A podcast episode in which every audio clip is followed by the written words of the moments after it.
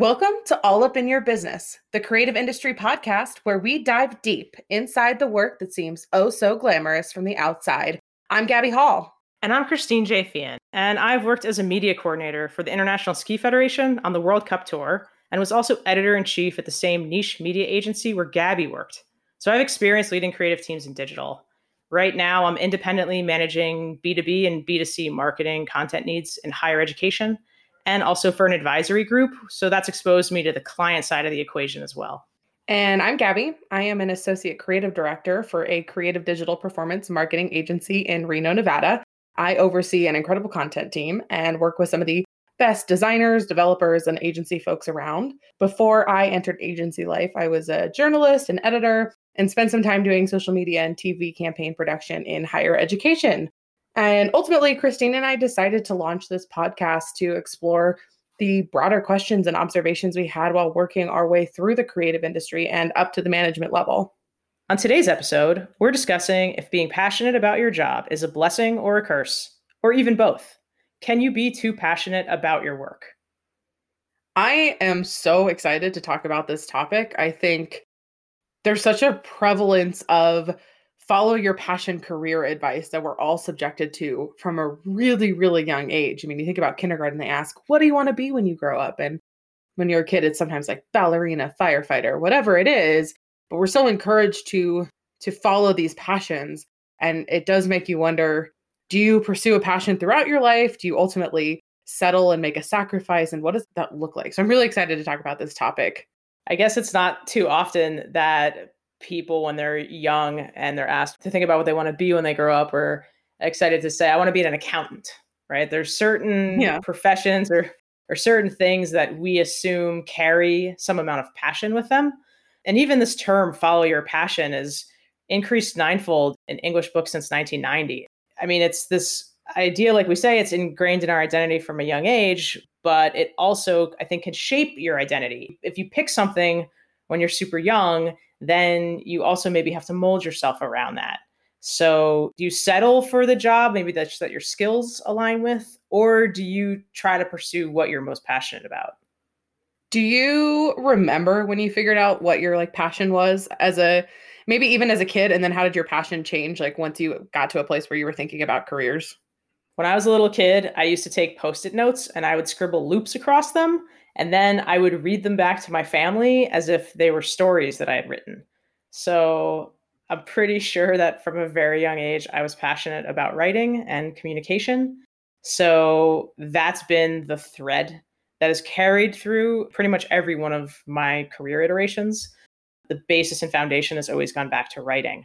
I've sort of coupled other passions alongside of that. So I try to write what I know or write what I'm interested in. And I think putting two of those together, for me at least, has been super beneficial. What about you? It's interesting. I think I've always been creative and I've always enjoyed doing creative things, but I was never going to be a painter or a drawer. Like, don't ask me to sketch something. I'm just not that good at it. I went through a phase in high school where I thought I wanted to do maybe interior design because I loved shows like Trading Spaces and stuff like that. And then I took a journalism class my senior year of high school. And I was like, no, this is what I want to pursue in college. And I think that's where it really clicked for me. So I always liked creativity and like that arena, but I wasn't really sure where my best skills would be used. And it took a while for me to acknowledge what that was. I am curious if you feel like since you loved writing from the beginning, did you ever feel stuck? Like you were like, writing is my thing and I've always been passionate about it. Did it ever feel like you were kind of fixed or kind of stuck on that pathway? I don't think I ever felt stuck because I am just so focused on taking the next step and moving into bigger or newer directions. You know, there's a lot of research surrounding this idea and the concept of fixed theory mindsets versus growth mindsets. Mm-hmm. And, you know, Paul O'Keefe, he's an assistant professor of psychology at Yale uh, along with a team of Carol Dweck. She's like the patron saint of growth mindsets. Um, mm-hmm. And Greg Walton from Stanford. They have specifically studied the effects that mindsets have on how people end up pursuing their interests and how that shapes their career and the choices that people make and, and how satisfied they are. And people that sort of follow this discover your passion mantra, like, okay, I was writing when I was really young, typically have like these fixed theories that you're talking about that things don't change and your interests are inflexible and lasting. And if you have just one serious passion, this could lock you in to pursuing only that.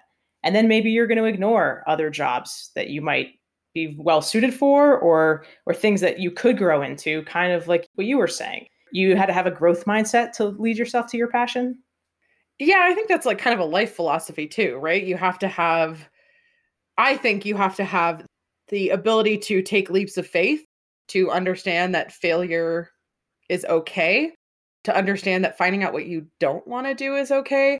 There's a really interesting article from 2015 called Finding a Fit or Developing It by Patricia Chen, Phoebe Ellsworth, and Norbert Schwarz. And they really point out that there's kind of two different ways to pursue passion.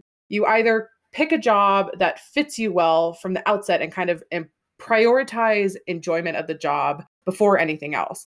And then there's another lens where you believe that passion can be developed over time and it's sort of this ongoing journey. And so you prioritize other goals over immediate enjoyment at work in order to kind of discover what job fits you over time. And I think that makes passion really complex, right? It's because there's different ways to view it, different ways to use it, different ways to hone it as you build a career. And I think what you were just describing too in that research indicates that there aren't necessarily single individual careers where passion would be a driving force or where you would have to be passionate to do it. It's kind of like my accountant example. But we mm-hmm. do see certain careers, very specific ones, where there is an assumption that if you're in it, you're in it because you're passionate about it. I was a teacher for a long time. And so, especially in education, it's very rare that someone says, I don't like kids or I don't want to educate, but I'm a teacher. You know, you're supposed to be passionate about sharing knowledge with the future generations.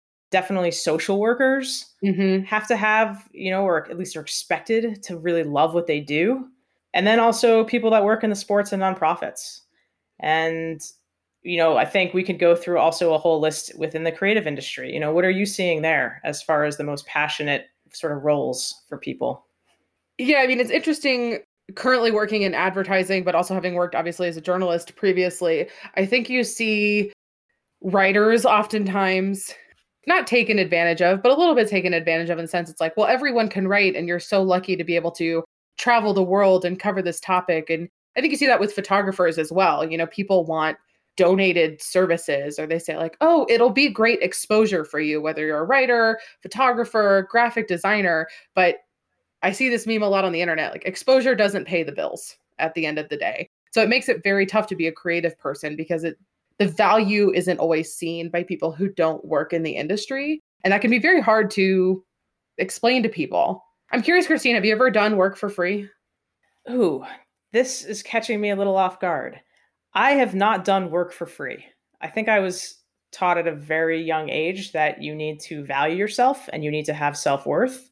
I have donated services in, mm-hmm. you know, to places where I thought that they could be used, but I have worked for well below market rate to get sure. my foot in the door somewhere, to develop a portfolio, to get, you know, in print.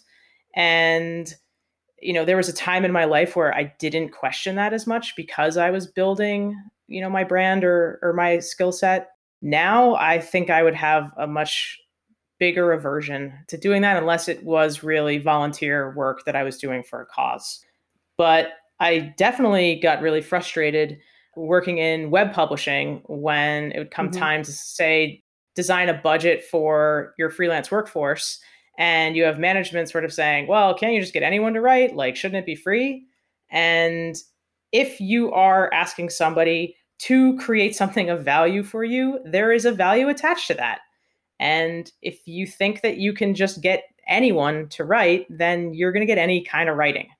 Something that you need that's specific and that's going to be professional, you're going to have to pay for it. And if you find someone who's willing to do it just for credit, I think you should question the level of the work that they're going to deliver for you. Absolutely. I mean, it's with all things, right? Like you get what you pay for.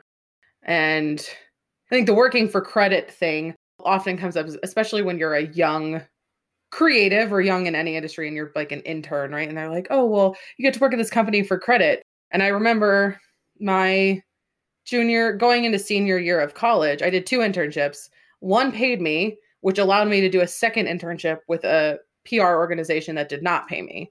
So I had to work two jobs all summer in order to get the experience I was looking for. And that's a really tough place because as a motivated person, I really wanted to have that experience on my resume.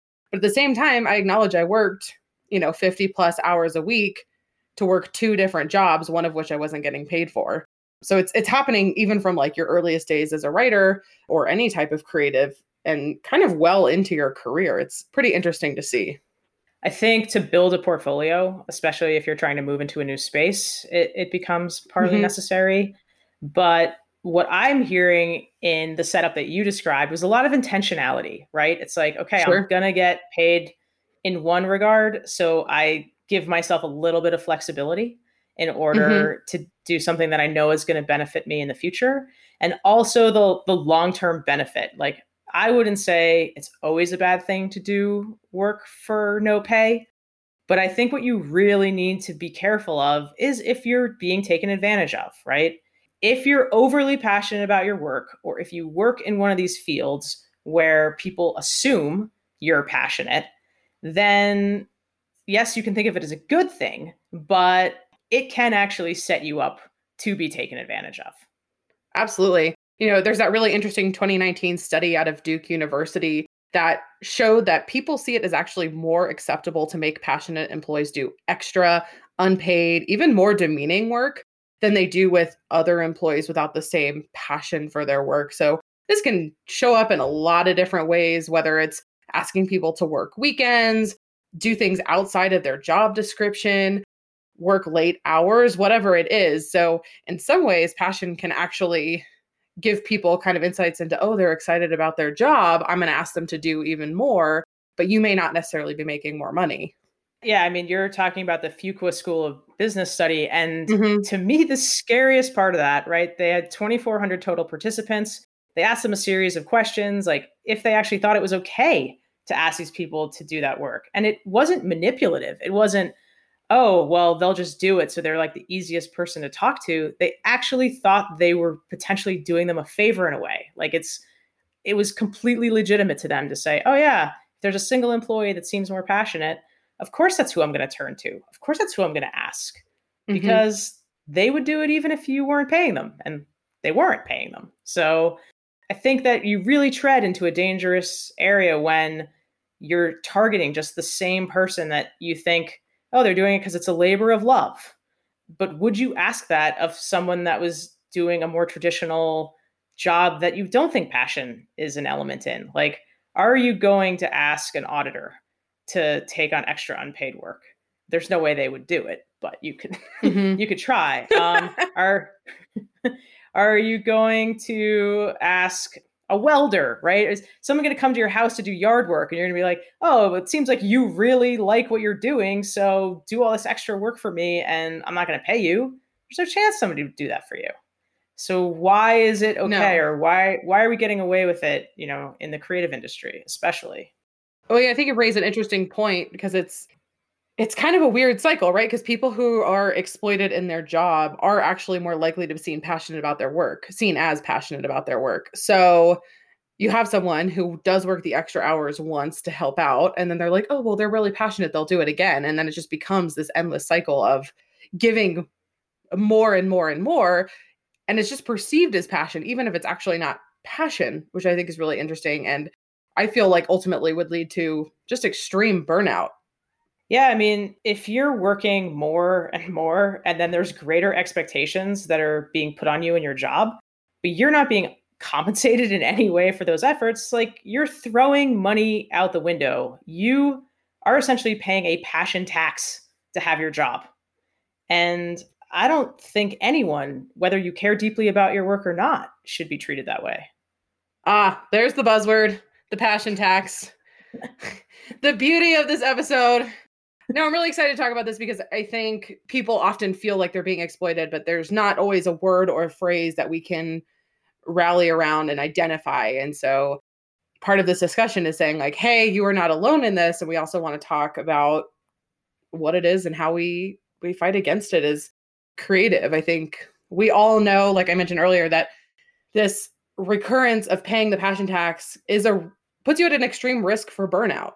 You know, you can be as passionate as you are about as Christine and I are about writing and still at the end of the day burn out and say I don't want to be a writer anymore and no one wants that to happen. And so I think according to a study published in the Journal of Personality, this type of labor can breed like obsessive passion. You know, it's not like, oh, yay, I'm so excited to go write this piece on World Cup ski racing. It's, oh, bleep, I need to go write this article on ski racing.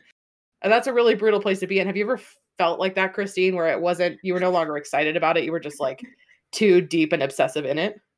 I don't know if it was obsessive in it, but definitely when I was working on the World Cup tour for the International Ski Federation, you know, we were producing press releases for 40 some odd competitions per season. And by the time you get to the last few weeks of the season, even though it's almost like you're on autopilot, mm-hmm. maintaining any kind of enthusiasm in the work that you're doing, because you're trying to inspire journalists to pick up your news, right? You're creating press releases, you want there to be publicity. So you have to put a lot of energy into it. But you've gone through this exercise so many times in such a short period of time that it's hard to keep the stoke up. And you definitely do start to lose the enthusiasm. And, and I do recall at the end of pretty much every season that I worked in that position, I was just so thankful to not have to write about just specifically a ski race for the next several months.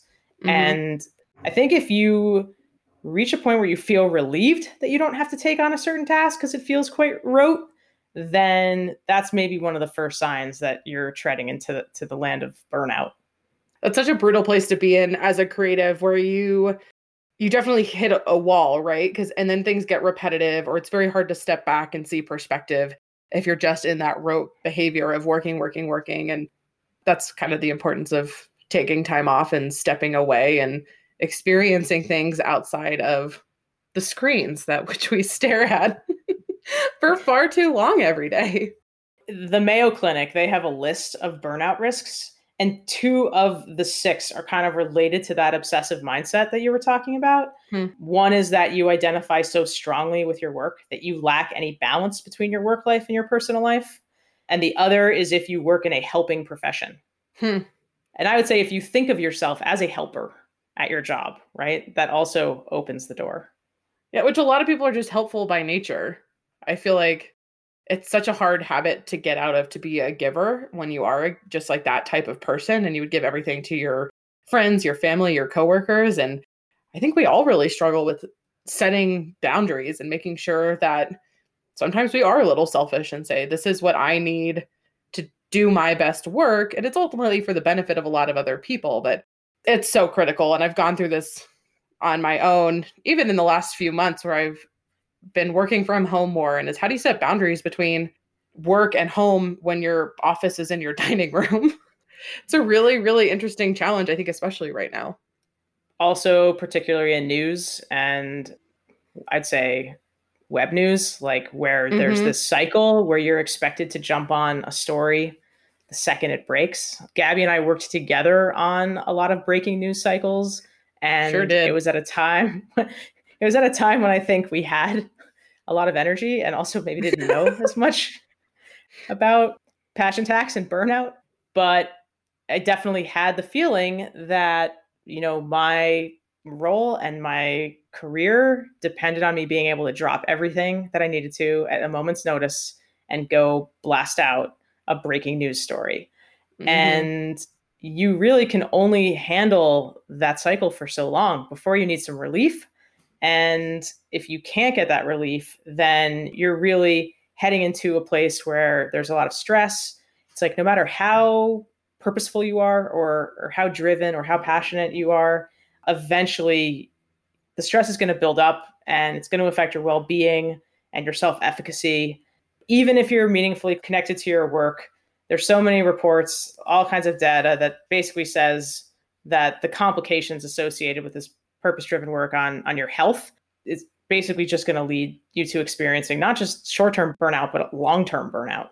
Mm-hmm. And I think you raised a really good point talking about our time working together because we were so passionate and excited. And I think you and I also fed off each other a lot, right? We pushed each other, and that's a really important relationship to have. But at the same time, we didn't maybe acknowledge all of the ways that we were experiencing burnout as a result of that. And there's quite a few symptoms to recognize for the people listening, as well as just resetting with ourselves to understand like what does passion exploitation look like and how do you identify it? And one of the first things to look for is frequently being asked to take on additional unpaid assignments. Second to that often being expected to perform work outside of standard work hours. That was a tough one for us because yeah. we didn't have work hours. All hours yep. were work hours. So i would say be very very very concerned if there's no work hours at all. And yeah. you are constantly expected to be available. Yeah, it's definitely one of those important boundaries to set because, you know, one of the challenges we had was that I was living at the time in Boston, but the ski races were oftentimes happening in Austria or Switzerland. So you'd be up at four in the morning to watch a ski race and then you'd cover the race and then there'd still be stuff to do all day from the administrative side as like the rest of the world wakes up. And it's very hard it's kind of that boundary setting mission and making sure you have those hours. I am really grateful that the company i work for now it's like 8.30 to 5.30 those are our working hours. That's when clients can expect to hear from us and it definitely helps. On the flip side i love working in the morning that's my best time and so it can also be challenging to say i do my best work at you know from 6 to 9 in the morning but i still kind of have to be available the rest of the day and how do you manage that so the hours thing i think is really critical and something to take a hard look at for all of us, especially when you can like check your emails on your phone and everything. You know, you can literally be constantly dialed in. Stop doing it, Gabby. I know. We've talked about this. I don't check my email. I'm much I'm much better about it now. She's a, she's a work outside. in pro- I'm a she's work, a work in progress. progress. but back to the list of, you know, these are the symptoms that we're looking for in order to recognize, you know, if you mm-hmm. might be paying a passion tax. The third one is when your job description no longer matches the work you're actually doing. If the list is much longer than what's on the piece of paper that's being used to justify your position and your payment, that's definitely a red flag. The fourth is if you feel you're losing that passion, if you start to question why you're doing the work. We mentioned that a little bit earlier on today's episode and kind of what that feels like. And sort of going along with that, the fifth one is when you can no longer let the small annoyances roll off your back. If you are just snapping at everyone. yep. Then it's time to take a step back and definitely reevaluate. And sometimes it's passion tax. Sometimes we all get in a bad mood, and that's fine. But, you know, there's definitely times when you realize that you're just not willing to put up with people's BS anymore. And that's a time to reevaluate what you're doing and if you're in the right position. Do you want to tell us about number six, Christine? Sure. That's when work loses its space for you to be creative and it really starts to feel rote. The example I gave earlier of putting together press releases, but them all starting to feel like the same. Different day, same press release. Uh, right. Uh, well, especially that, when the same it. people are winning over and over again. flip that and reverse it. But yeah, if, if was that a Missy Elliott reference? Yeah. I can't do the but no, when when the walls start closing in on your ability to be creative, that's going to happen when you're on deadline. I get it. When you're trying to meet client demands, sure. But when you're approaching a project and your first thought is, how can I get this done the quickest possible with the least amount of effort? And you're not even thinking of ways to hold yourself to the high standards that you were before, then you know you need to start to question what is your relationship to work and what you're being asked to do. And the last one is when the work responsibilities or expectations have expanded to this point where you're no longer able to meet your personal needs. So if your workday has become all day, I mean, I hate to say this, but I can't tell you how many times I wasn't able to eat lunch. And yes. if you have no chance to eat and you get hangry like I do, then you're not being able to meet your personal needs. And that is a concern. And then the small annoyances get super, super annoying. So it's really just snowballs so quickly. Yeah. And I think too, you start giving up personal plans, right? Because you're like, oh, I got to work late to finish X, Y, and Z, or I need to go to bed super early because I need to be up super early to do something else and puts everything out of balance in a really difficult way. And I think with all of this, one thing I want to note is I think there's a level of expectation setting, right? There's some of it is yes, you might be being exploited, you might be paying a passion tax, but it's also you need to open the conversation with the people around you. Do you work for an organization that's willing to say like, "Hey, we appreciate you and we want to be able to allow you to set boundaries and opening the door to those conversations." I think there's a organization I really love called Bossed Up and Emilie Aries is the founder and she talks a lot about negotiation and giving negotiation tips whether it's maybe you can't negotiate for more money maybe you're in a field where it's just not going to pay more money but you can negotiate for more time off. You can negotiate for different benefits and considering all the ways that you can negotiate to solve some of these problems if you really want to stay in that nonprofit in that field doing what you love whatever it is. So it's not the end of the world if you're experiencing these symptoms but you do have to be willing to have the conversations with the people around you this negotiation point, I think, is critical because we went through a list of seven sort of symptoms that you can use to recognize it, but that doesn't mean that this is inevitable. And there are things that both employers and managers can do, and things that you can do if you are an employee experiencing this. So, mm-hmm. you know, negotiation, we're talking a little bit from the employee side. I think circle back to that in a minute, but the employers and managers if someone is negotiating for more vacation time or if they haven't taken their vacation time, mm-hmm. uh, it really behooves you to make sure that your staff is well rested, that people are meeting their personal needs to continue to produce quality work for you. And if you aren't able to keep an eye out on these passionate employees that really want to give it their all, what you're risking is, you know, higher employee absences down the line and also higher rates of turnover. Mm-hmm which is expensive. Not good for businesses. And I think part of that is having an open line of communication, being the type of employer or manager who has an open door so that people feel like they can talk to you and express those things, especially where we're at in the era of COVID. It, this is kind of the era we're in now where more people are working from home. Making sure that your lines of communication are open so you can have these discussions because you're not seeing people in the office. You can't see if they're working till nine o'clock at night. And so having those check in points to make sure that everyone is feeling balanced, understanding that if extra work comes up, you can ask for volunteers, but you should also make sure the work is evenly distributed. Maybe it's a rotational system to make sure that no one person is carrying the burden of all of the extra work and that's something that that really does fall on the manager who is kind of overseeing you know larger teams and understands how the whole system works i was also thinking that given the challenges and the stresses that people are facing that is unique to COVID in the work from home space, juggling schedules with kids' schools, even making the decision to send your child in person or virtual. I have a lot of friends yeah. that have been back and forth like a million times on this, not knowing what they should be doing. And the amount of stress that they're carrying from personal life issues right now has to 100% be carrying over into work. So it's falling on employers and managers to be proactive, I think, in creating even more flexible boundaries than have ever existed before. And not to just think, okay, you're working from home, so that's more flexible boundary than if you had to come into the office, you know, to produce this work. But I think we all need to be like a little extra kind, a little extra sensitive and proactive in making sure that people are taking care of themselves in this time. And if we do that, then it's going to pay off in the future. Like you said, it's way too expensive to deal with employee turnover. And if you've got a passionate employee, that's probably one of your best employees. And I think one of the key things here, if you are the passionate employee, always watch out for the signs in your organization that might indicate that you're in a place where you might get burnt out.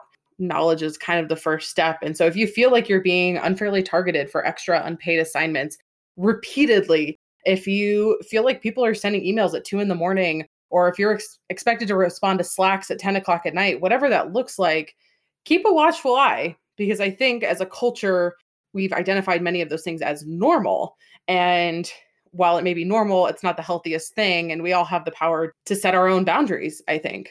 That's a great point to close out our first episode. And we'd like to thank you for listening. Remember to subscribe to our podcast on your favorite platform. And if you liked the episode, consider giving us a review. And honestly, if you hated the episode, keep it to yourself. but uh, please share on social media with your friends and family if you think they might be interested in what we talked about today. Until next time, keep it creative.